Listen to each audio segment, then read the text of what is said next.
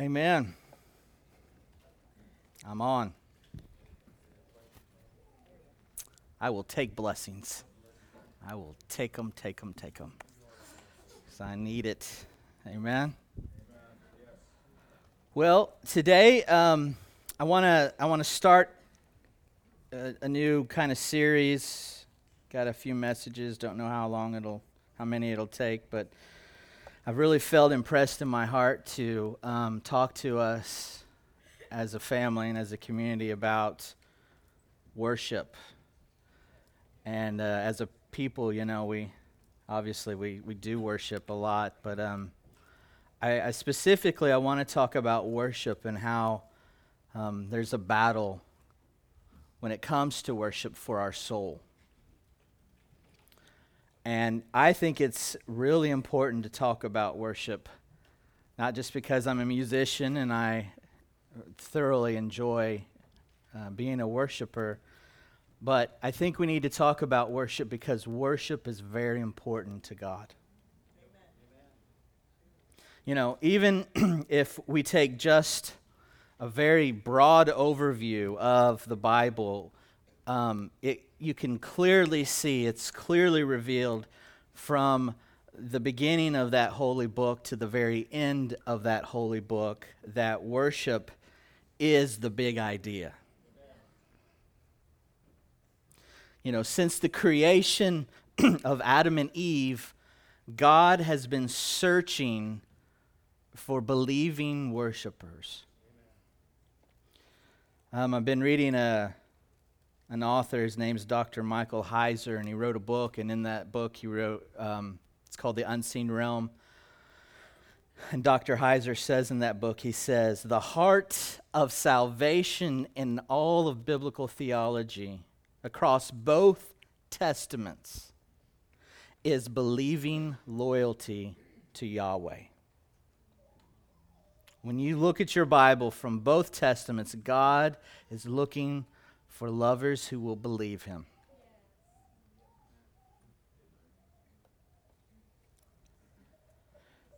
Unfortunately, there was a major crisis with Adam and Eve, right?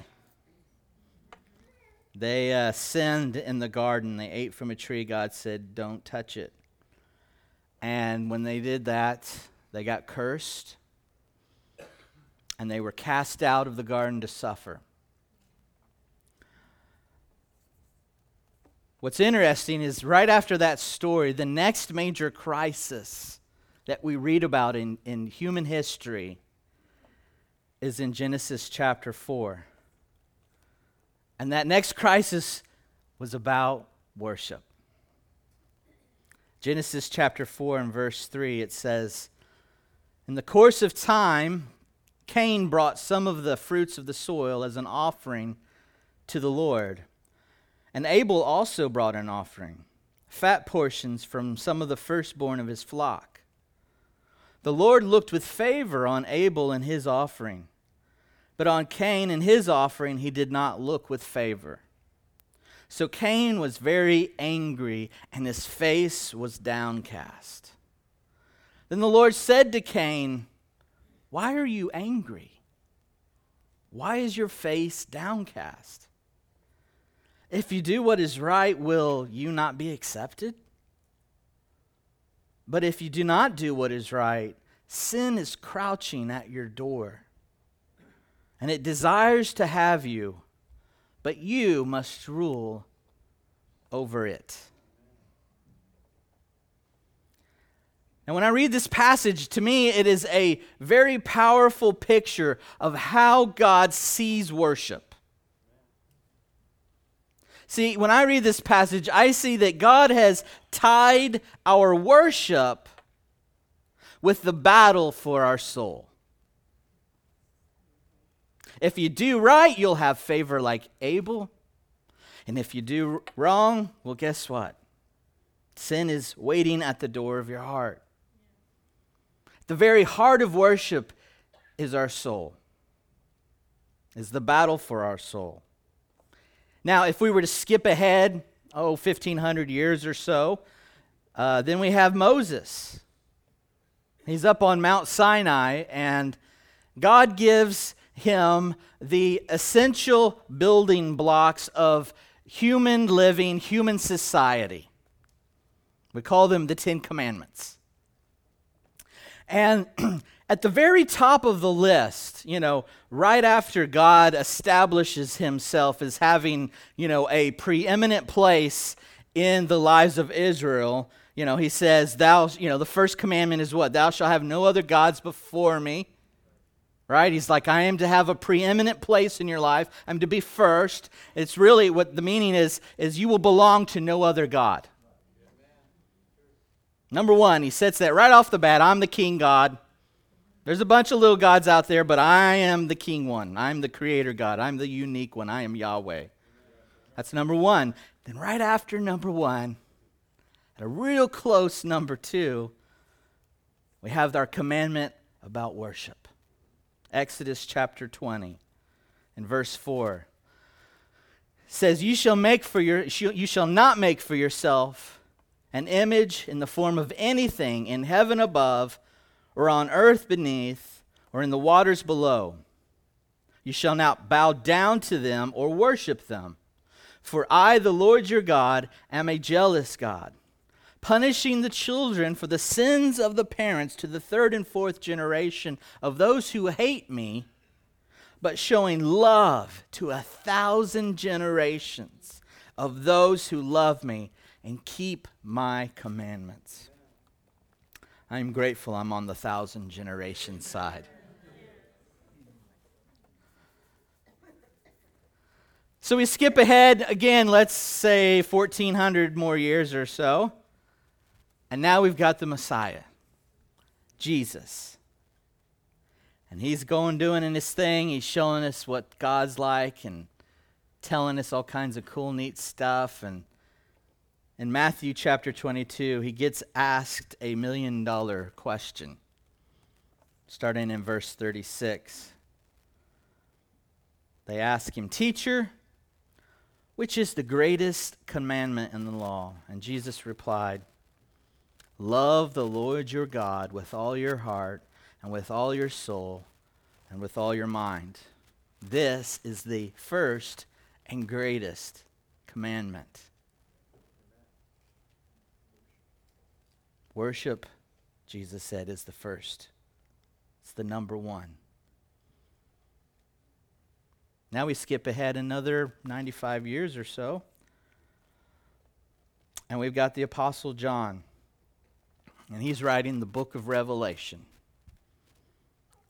And in the very last chapter of the last book of the Bible, John is describing the restoration of Eden at the conclusion of everything. Like this whole thing, it's we are done. It's all done. New heaven, new earth, and now he's describing this brand new Eden. Revelation chapter 22. In verse 1, it says, Then the angel showed me the river of the water of life, bright as crystal, flowing from the throne of God and of the Lamb through the middle of the street of the city. Also, on either side of the river, the tree of life with its 12 kinds of fruit, yielding its fruit every month. That's different. No harvest seasons, they're always fruitful. The leaves of the trees were for the healing of the nations. And no longer will there be anything accursed. The thing that Adam and Eve messed up will be done. Nothing will be accursed, but the throne of God and of the Lamb will be in it, and his servants will worship him. And they will see his face, thank God. And his name will be on their foreheads, and night will be no more. They will need no light of lamp or sun, for the Lord God will be their light, and he will reign forever and ever. Amen. You know, it says in John 4:23 also that there is a time coming and has now come. Everybody say, now it has come. There is a time coming and has now come when the true worshipers will worship the Father in the Spirit and in truth, for they are the kind of worshipers the Father seeks. You know, every morning with the worship team, we have a, uh, a declaration that we make, and the end of that declaration, we make a de- declaration over us and over you and we say that we are the worshipers the Father has been looking for. Are you the kind of worshiper the Father is looking for? God has been looking for true worshipers since the day He created humanity. You know, another way we could say this verse is God is looking for authentic genuine, real worshipers. You know, it's interesting um, that the scripture says true worshipers because what this implies is that there must be not true worshipers. But here's what I know I know that every single human on the planet has been created for worship. It is hardwired into our DNA. And because worship is hardwired into our fiber, into our DNA, we know that everybody worships something. Everybody say that with me. Everybody worships something. Every person on the face of the earth is a worshiper. Every day, all day long, everywhere you go, you and I worship. It's who we are, it's what we do. Think of it like this worship is simply about value. You know, the simplest definition I think I can give for worship is worship is our response to what we value the most. Say that with me. Worship is our response to what we value the most. That's why worship is the thing that you and I are doing all the time.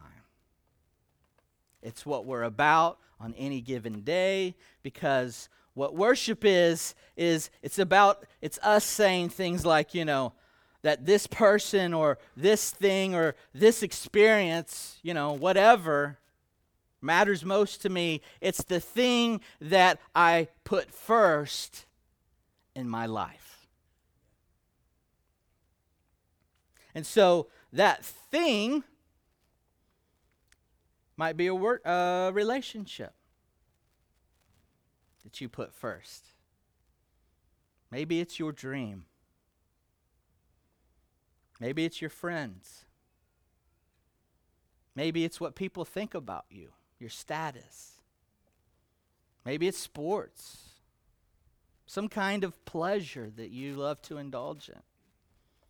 Whatever name you put on it, this thing or person is what you've concluded in your heart is worth most to you. And whatever is worth most to you, guess what? You're worshiping. Because worship tells us what we value most. And as a result, worship determines our actions, you know, and it becomes the driving force for everything we do. And again, we're not just talking about religious people, you know. We're not just talking about this room, well, we're all worshipers. No, everyone. Everyone. We are talking about every living human being on this planet is a worshiper. Every day, there is a multitudes and multitudes of people every day proclaiming with every breath they have what is worthy of their affection, what's worthy of their attention, what's worthy of my allegiance, proclaiming with every step of their life worship. You know, some people, they do attend church and profess to worship the living God above all. There are some who are rarely ever step into a church. And they would say that worship is has nothing to do with me because I'm not a religious person. But I want you to know every person has an altar. Say, I have an altar. Have an altar. And on every altar, there is a throne. Say, on my altar, on my altar there, is a throne. So, how do we know what or where this thing is that we worship? It's really easy. It's not hard at all. All you have to do is to follow the trail of your time, your affection, your energy, your money, your loyalty. At the end of that trail, you will find an altar. And on that altar, you will find a throne. And whatever or whomever is on that throne is what you declare is of highest value to me. On that throne is what we are worshiping. Now, I realize that not many of us are walking around saying things like, you know, I'll worship my stuff, my car. I bow down every day. Huh? Yeah? No one's saying, well, I worship my husband, though maybe you should. I'm kidding. That's a joke, podcast people.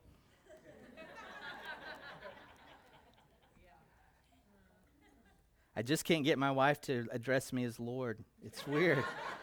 I'm like, we're not that far from the Middle Ages. It's really a, kind of a short period of time. But just put a little English accent in there, my Lord. I call her my lady. I'm like, you my lady. You my woman. I think turnabout is fair play. I mean, it's just, let's be equal here, you know. But I realize none of us are walking around saying, I worship my stuff, I worship you know, this person or that person. I, I worship this pleasure. You know, I worship me. No one says that. But I'm telling you, the trail never lies. Never lies. We may say we value this thing or that thing more than any other, but I want you to know the volume of our actions speak louder than all of my words. And in the end, our worship is more about what we do than what we say. Worship is the activity of the human soul. You know, and, not only do all people worship, but we're doing it all the time. It's not just a Sunday morning thing,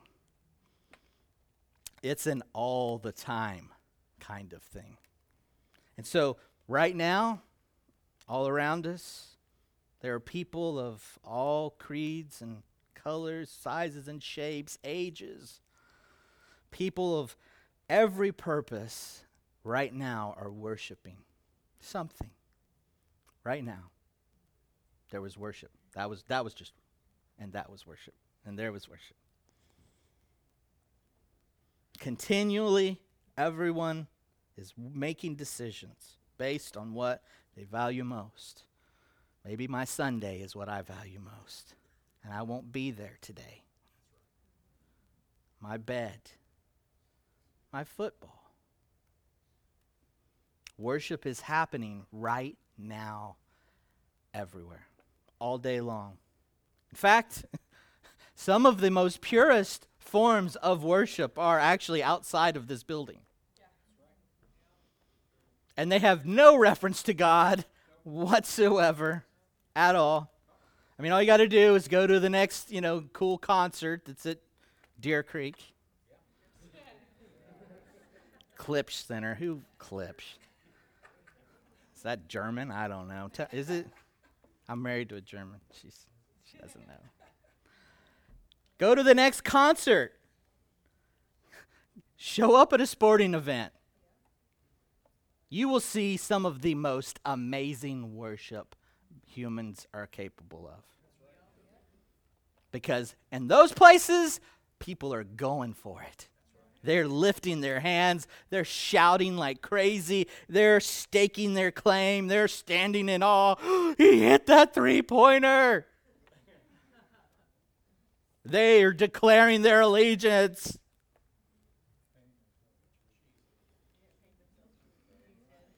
They paint their big bellies and wiggle it on.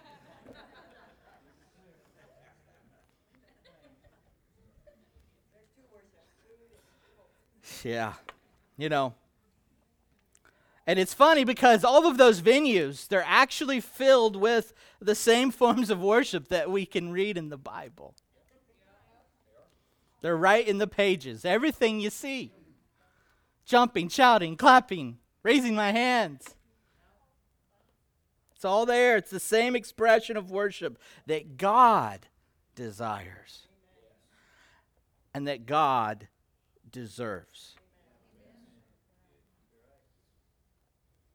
You know, some of you may remember Elvis. Hunk of Burning Love. Or the Beatles.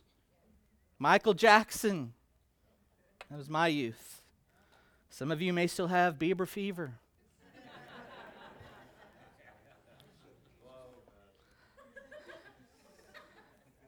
you know, when each one of these artists were at the peak of their career, people could not contain themselves. Go watch some videos of Michael Jackson walking out where people are at. Watch how women acted when the Beatles showed up on the Ed Sullivan show. They were so ecstatic, they were passing out because they were in awe of something. So the next time you're at a basketball event or some concert, watch the worship. Because you will see it clearly that people will be doing what comes natural for all of us. People are doing what you and I are created to do. You know, in the same way that we're all worshiping, you know, all the time. Because of that fact,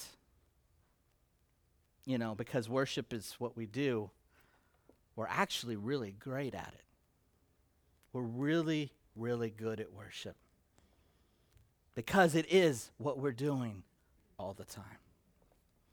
You know, if you think about it, history has known no shortage of worship ever. If you look through the timeline of mankind, it is littered with trillions and trillions of little idols. Every culture on every corner of the earth, through every age, has had its gods. You know, just travel around the world and you will see worship in every single culture. Study the great civilizations, explore their temples. There is no shortage of worship on this planet. And so the compelling question we ask is why? why do we crave something to worship? And why do we crave it? Like why are we looking for it? Why are so are we so insatiably drawn from idol to idol?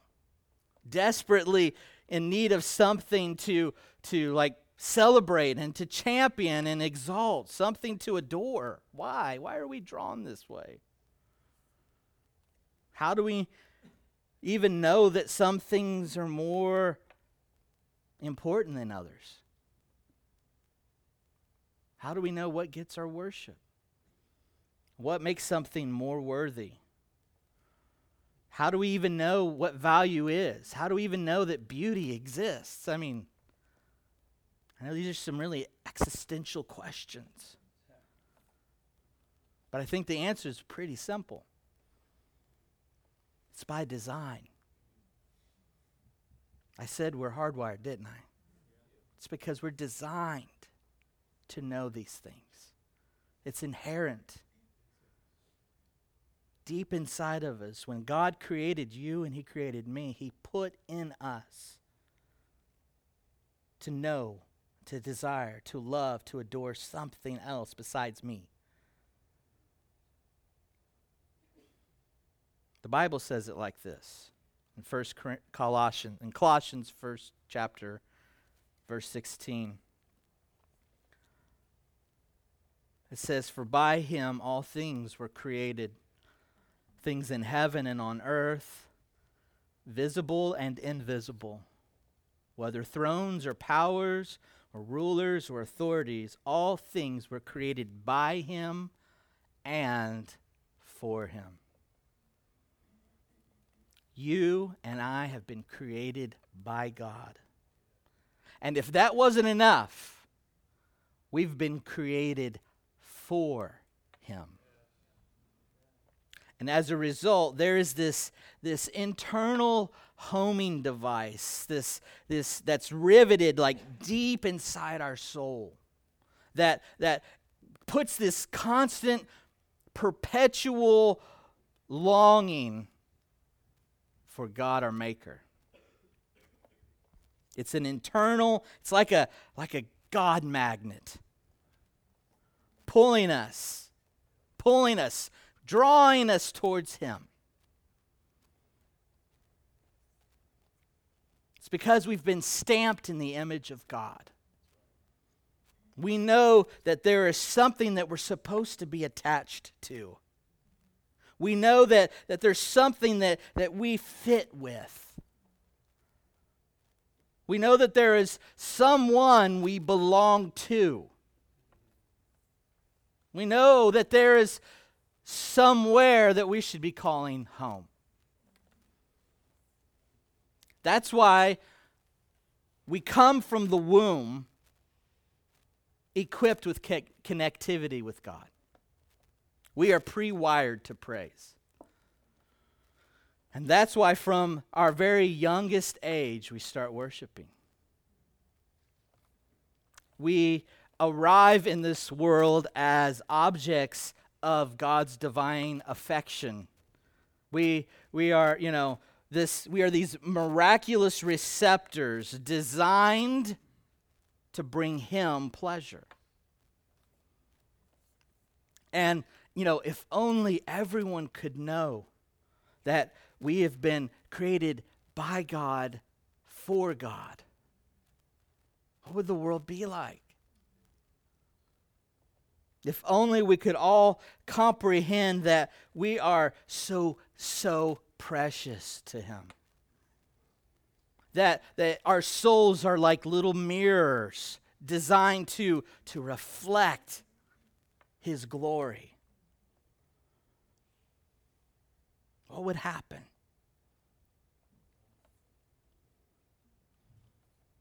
We are made to worship God. Say, I am made, to worship God. And I think we could all agree that people know that there's something more to life. Again, it, when we look back at history and we, you know, we can see that, that people have been searching for something. They're looking. In Acts chapter 17, uh, Apostle Paul is coming into Athens and he's, of course, there to proclaim the gospel. And so, you know, he, he's like right now, he's like in the middle, right smack dab in the middle of the intellectual center of the known world. I mean, that's where he's at. You know, the smartest dudes and, and people are right here. And so um, he's right there. He's in Athens. And as he's going through the city, he starts noticing something. He, he realizes that Athens is a city that's full of idols.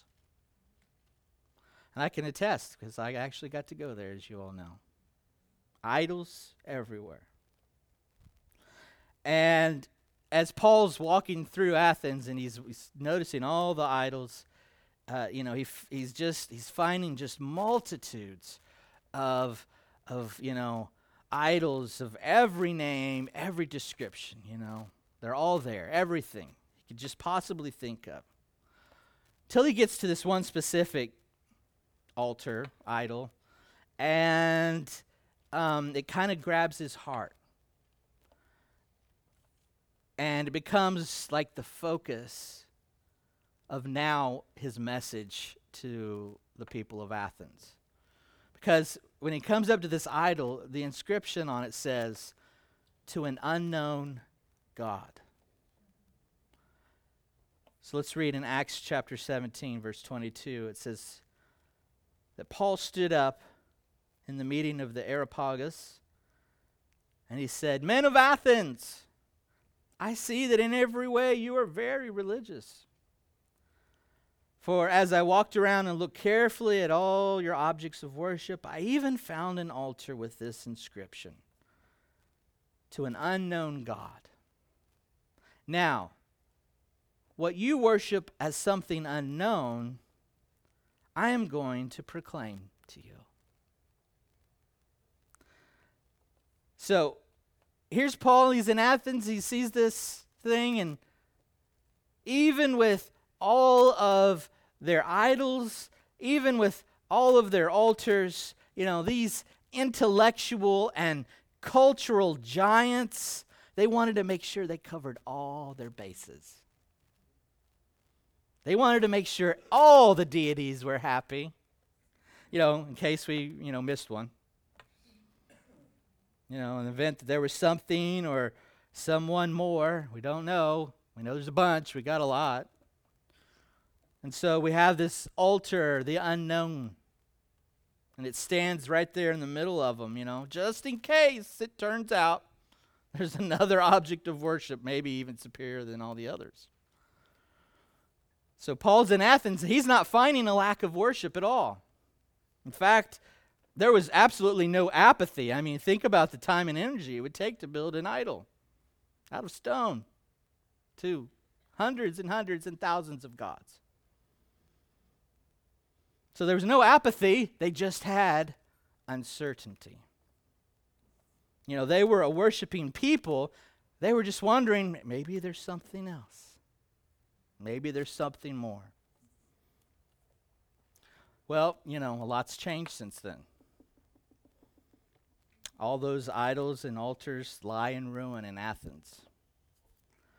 But the thing that didn't change is that we are still people who are searching. We are still humanity looking for something. We're still building altars to everything under the sun. Wondering for some people if there's a God that we can even know. Well, here's the good news God is actually seeking you. You know, every sunset, every blue sky, every solar eclipse, every ocean wave, every starry night. God is blanketing every new day with an invitation that says, I'm here. Here I am. And what's so cool is that it's the kind of revelation that's accessible to everyone. You don't have to be a spiritual giant to see God. He's made himself so clearly visible. God is constantly exposing his creative power to anyone who's just watching.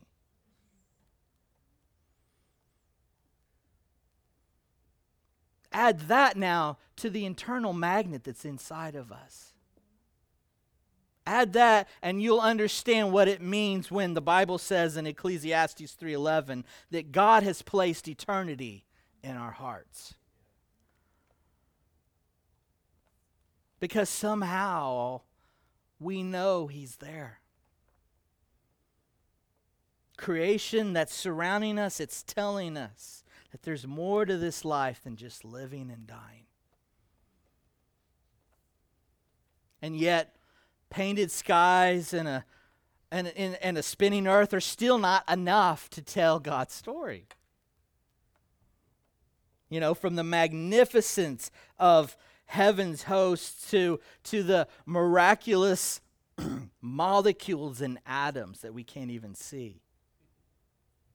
They are still an incomplete revelation of who God is.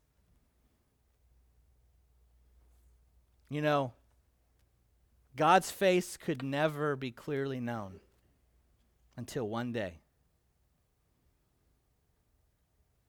when Jesus showed up. When Christ appeared. See, Jesus showing up, this is God demonstrating that He is on the ultimate search for you and me. He has looked so hard for us, searching us, reaching out to us, that he decided, I'll be like one of you. Coming in human flesh, God coming to the earth to restore everything, to redeem us from our fallen nature. So, ready or not, Jesus came. You know, worthy or not, he appeared. You know, accepting or not, he has put his footprints in the real soil of the earth. It's history, it's a fact, it's inescapable. Jesus came, and in his own words, he came to seek and save that which is lost. God wants us to know Him. Searching for Him is not like looking for a needle in a theological haystack. He isn't some mysterious force or some philosophical construct that we couldn't even grasp or attain In fact, the very opposite is true. Jesus appeared, the Son of God came in bodily form as the radiance of God's glory and the exact representation of his being. That's the Bible. He walked this earth in plain sight so that anyone who, who is paying any attention to that magnet on the inside of them could find their way to him. God is not hiding. He's been looking for you and me for a very long time. And do you know why? Because he wants you to know who he is, and he wants you to know who you are. He wants you to know that you personally are the object of his affections. That you were literally created in his image. That you were made by him for him. he wants you to know, he wants me to know, that the unknown God has a name. He wants us to know that the incredible desire for worship that's rooted deep inside my heart, it was actually crafted for Him. God is so close to us right now. Right now, He is very close to us. He's near us. You may not feel it, you may not sense it, but it's true.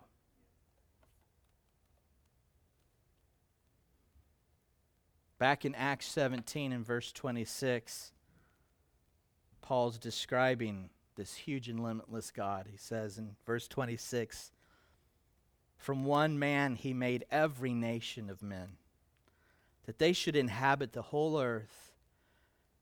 And he determined the time set for them and the exact places where they should live. Why? Why did God do that?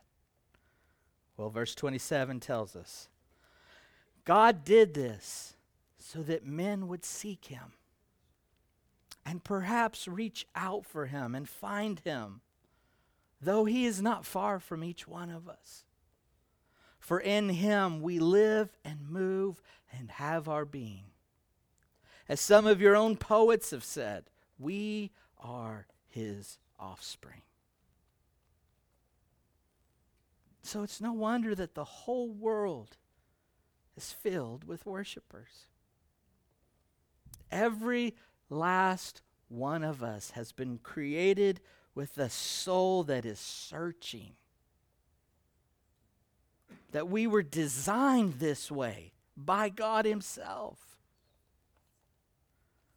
And because of that, we are never going to find rest until we find our rest in Him.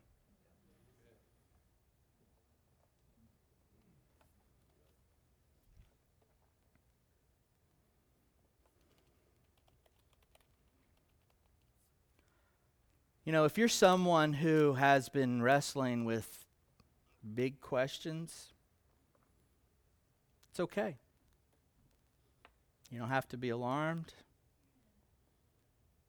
If you feel at times like you're just barely inching your way through a murky night looking for a home, you're not alone. The journey to God is not, you know, it's not like hopscotch on a chalk lined sidewalk. It's more like a continual reaching for someone that our eyes can't see. That's why it's comforting to me to know that God has been seeking me.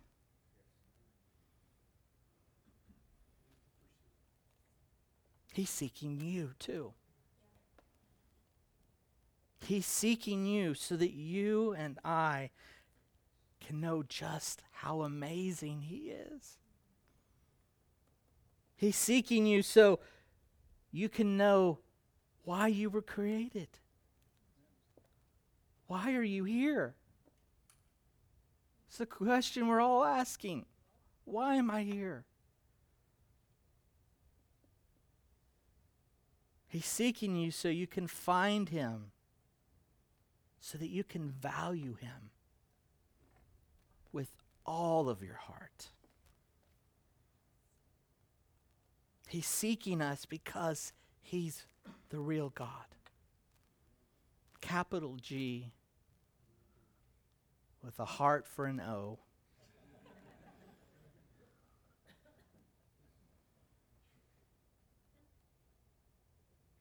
He knows that we can't live without him. So I just would ask you everybody just to close your eyes for a moment.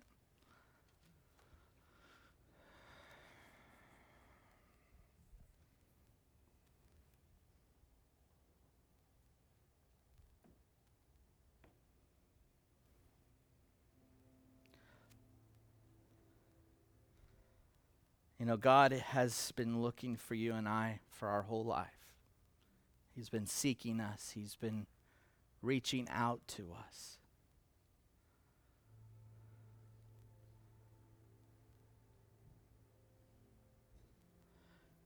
Maybe you're here today and you're one of those people with that big question mark.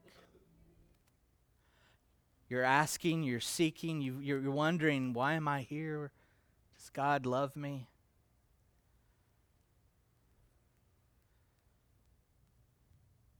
I want you to know He says, I love you. I've been looking for you for a long time, I've been reaching out to you.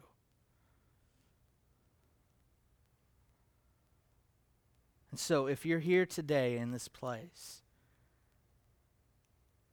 and you can feel the magnet on the inside of you, you can feel God pulling you near Him.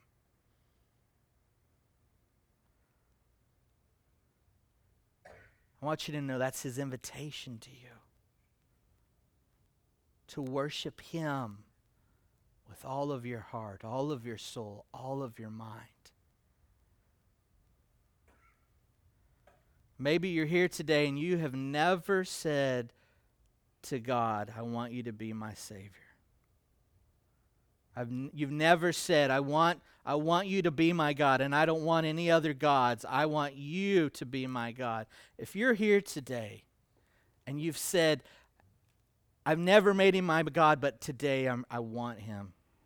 I want Jesus. If you're here today and that's you, I just need you to raise your hand just up in the air so I can see it. Just really high. You're ready to say, Jesus, I need you to be my personal Savior.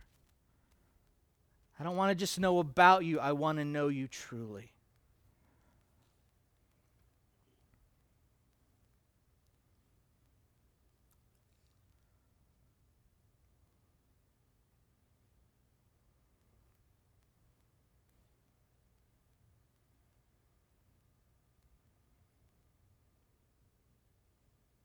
Well, that's good. Jesus is near us right now. Now, for the rest of us, if you just have felt some conviction in your heart about the little gods you've been chasing after, if that's you and you just, you're ready to just, once again, one more time, say, I forsake all others for you. If that's you in this place, just stand up and I'm going to pray over you. If you've had some little gods in your life and you're just ready to get, just make a clean, just clean house again and just re, just in my heart say, I, I'm going to put these little gods away. If that's you, just stand up and I just want to pray for you. So, Father, I, I repent that I have put other things in front of you. I've put things of higher value. I've esteemed things uh, higher than I esteem you.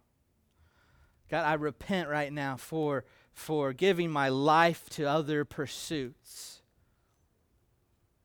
I repent, God, for, for saying yes to things that put you last.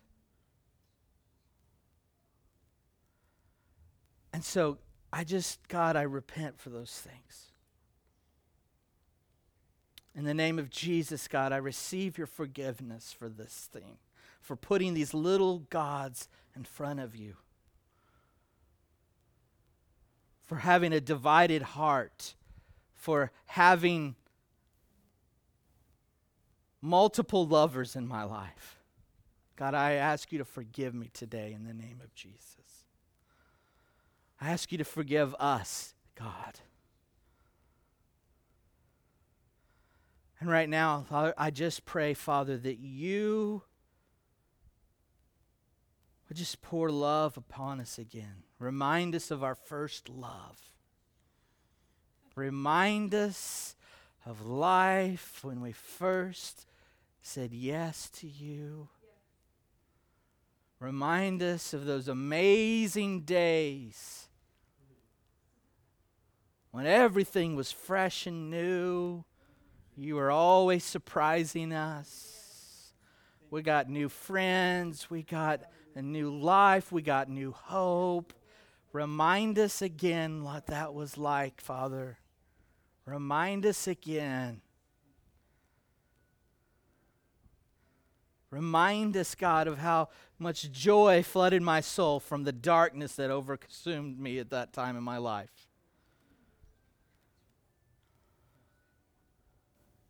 Restore that first love, God. Well, we were radical for you, where we, we stayed up late and we got up early. We weren't afraid to tell people about you.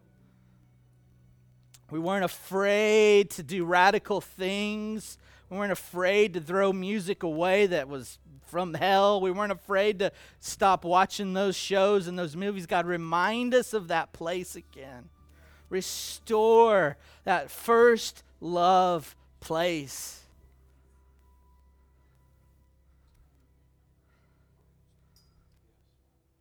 Restore that first place where we're, we weren't disappointed in you all the time because you didn't do my thing yet. You didn't fulfill my dream yet. You didn't make me, you know, famous or awesome or great or wonderful, whatever, God, that we got so disappointed in you, God. Forgive us for that and restore us.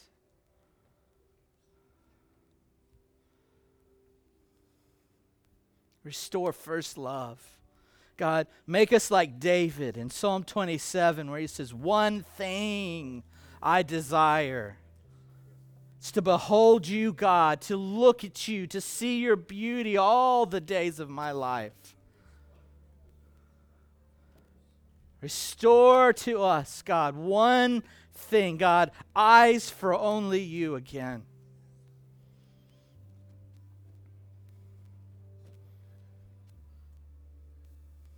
Romance our hearts again, God.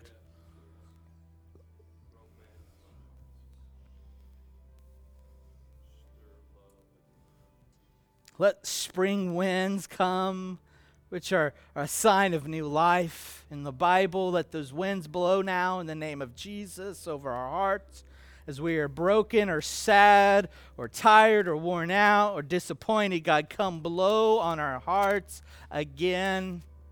We were created for you, and I say, I have been created for you, by you, for your pleasure and for your glory. Just tell the Lord, I am created for you. I have been created for you, by you, for your pleasure.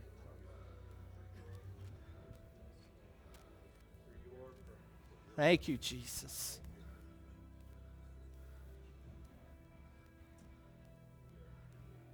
You are the bridegroom, and we are your bride. We have been pledged to no other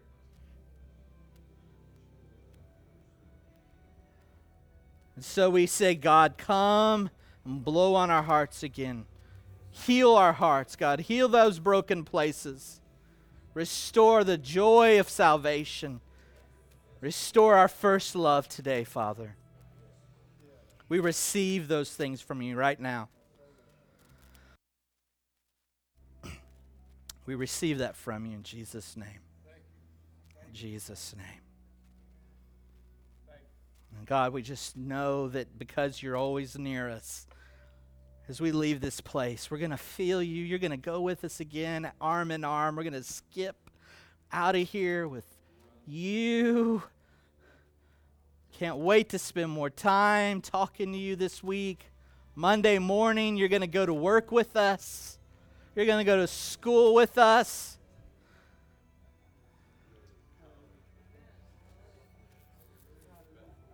We're going to show you off like you're our new boyfriend. You're going to show off like you're our new girlfriend. Look at this. Look who I've got. Creator of the universe. He loves me. He loves you. Thank you for your affections towards us, Abba. And as we go from this place today, we, God, we pray, Lord, that you would continue to just romance. That's the word I keep hearing. Just romance our hearts. Romance our hearts this week, God. And for the dudes, bromance us, God. Bromance us.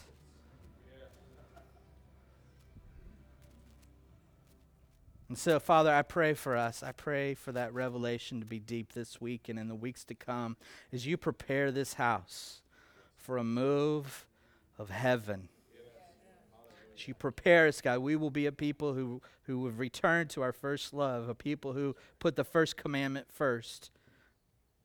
I pray and I bless us, God, that we will grow in this and continue to move in the direction of heaven. We thank you for today. We bless you and we give you praise. And everybody says, Amen. Amen. Have a blessed day.